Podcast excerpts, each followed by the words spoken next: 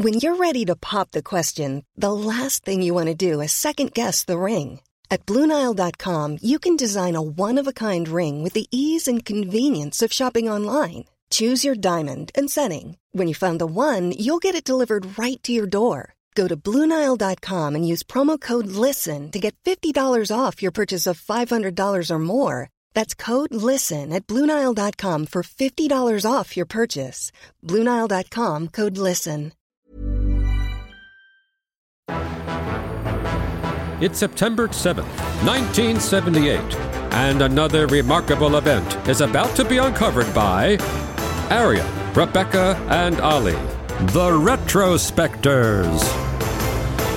So it was on this day that the Bulgarian playwright and dissident Georgi Ivanov Markov, or Georgie to his friends, walked across Waterloo Bridge over the River Thames in London and waited to take a bus to his job at the BBC. But while he was waiting at the bus stop, he felt a sharp pain, kind of like an insect bite or a sting in the back of his right thigh. He looked behind him and saw a man picking up an umbrella off the ground who mumbled an apology with a foreign accent and then hurriedly crossed the road and got in a taxi and drove away. Four days later, Markov died, aged 49, in a London hospital of septicemia, brackets, a form of blood poisoning, close brackets. So, aside from temporarily turning this into a true crime podcast, what exactly happened? Well, the answer to that question wasn't discovered immediately. Samples from the puncture site were sent for analysis at Porton Down, which is the facility you may remember from the Sergei Skripal Salisbury poisonings. Um, and scientists there were able to uncover an extremely tiny pellet, smaller than a pinhead, which is just impossible to imagine, so don't even waste time imagining it. Um, it was hollow, and that pellet contained something that had already dispersed into poor Markov's system by then, but is believed to possibly have been ricin. And all of those theories only really started hatching after he was dead. For the days before he was dead, he was kind of laughed at in hospital. No one took him seriously. Mm. Like the, the, the doctors that were operating on him were like, "Yeah, your conditions just don't make sense, mate. You're obviously a fantasist. Like, you know, you, you say you saw a bloke with an umbrella, then you felt an insect bite. Just like stop being so annoying and taking up our time." And then he died. And people were like, Yeah. oh, okay, we better call Scotland Yard. Maybe there was something in this. Maybe him being a Bulgarian dissident was actually important. I saw some contemporary reports in The Guardian. They sort of put together a timeline of how it was covered eh, at, at the time. And, you know, the first report played down the cause of his death incredibly. They just said he died of septicemia. They emphasized the fact that he'd been in poor health. And they played down his claims of murderous secret agents stalking him through the streets of London. And then you see the, the subsequent reports getting a bit more like, hmm, oh, okay, actually. yeah, well, to the extent that like three days later, the headline of the Daily Mail was "Poison Brolly Riddle," and suddenly like, the whole country was excited about the idea that this was a proper Cold War killing. Because we should say a bit about who Markov was. So he was a novelist and a playwright who was relatively celebrated in his homeland of Bulgaria. Left the country because the communists banned his plays. Got a gig at the BBC World Service, which of course is in London, but the whole point of it is it's broadcasting to the world including Bulgaria, where he was still hmm. able to have a following, criticizing the communists, criticizing the dictator of Bulgaria, Todor Zhivkov. So really, there was only ever really one suspect, and that was Zhivkov. It was just a question of trying to prove that his assassination had been ordered by the Bulgarians, which actually still to this day has never been done. No, although there is a little bit of an extra clue in the fact that the day that the poisonous tip of the umbrella went into Markov's uh, leg happened to be the birthday of Todor Zhivkov. So, uh, you know, this was a little birthday present that his henchman had evidently uh, offered to him. But the Bulgarian regime actually had the nerve to start spreading unsubstantiated rumours that Markov was actually a double agent and therefore presumably had been assassinated by his Western paymasters, which obviously there's no evidence of that at all. I mean, he if he was a double agent, it was a very convincing cover as a bohemian playwright who loathed and despised the Bulgarian government. Um, but it Classic does, it- double bluff.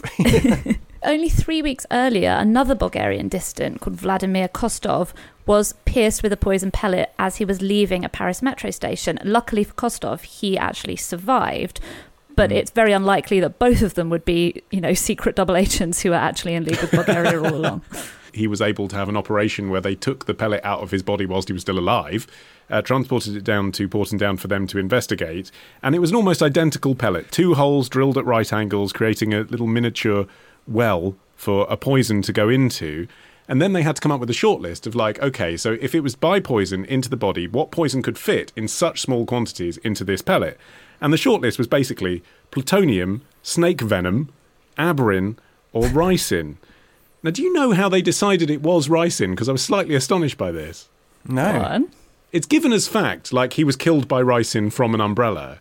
But Yeah. those are not facts. They have not proven this. What they did is they got a pig that was the same weight as Markov Oh no. and injected it with Oh. ricin to see what would happen. They injected the Oh, pig with the same amount of ricin that might have fitted into that pellet.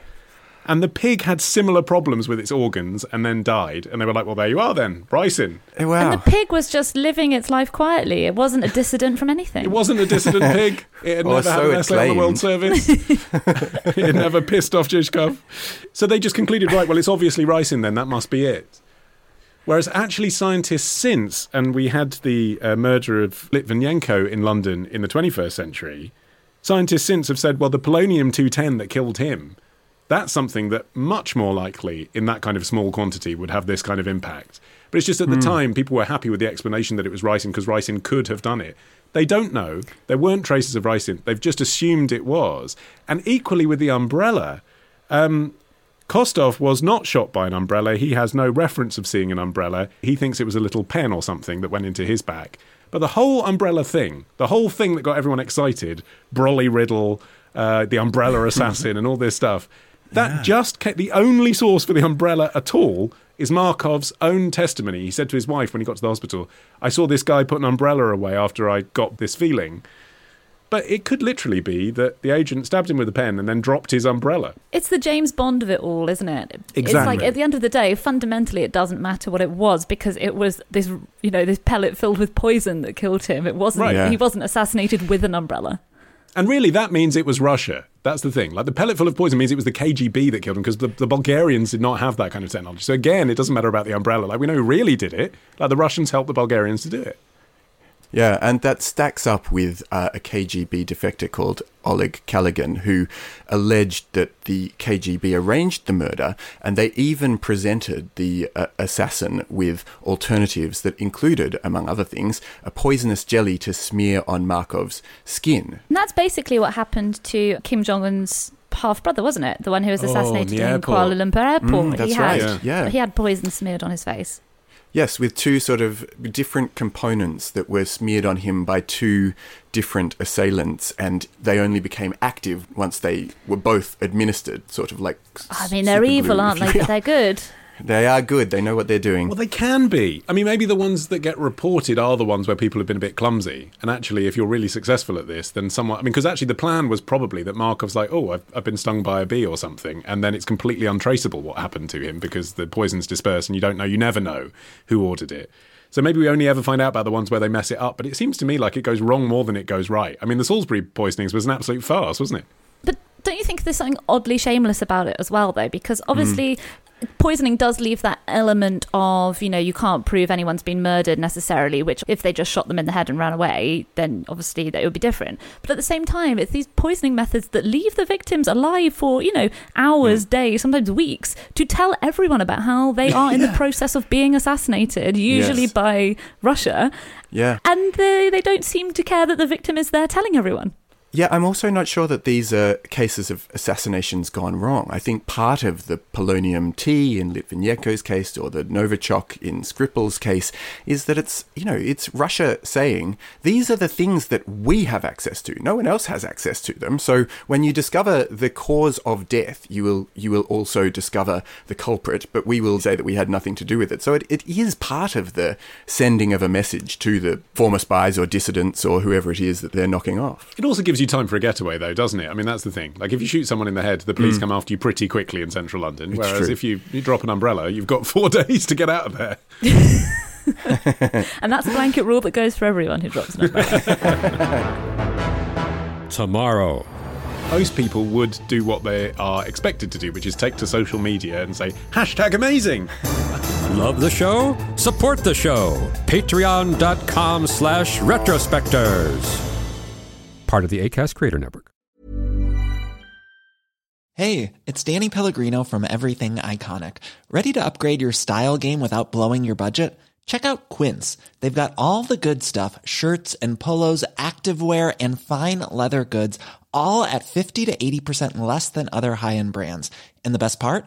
They're all about safe, ethical, and responsible manufacturing.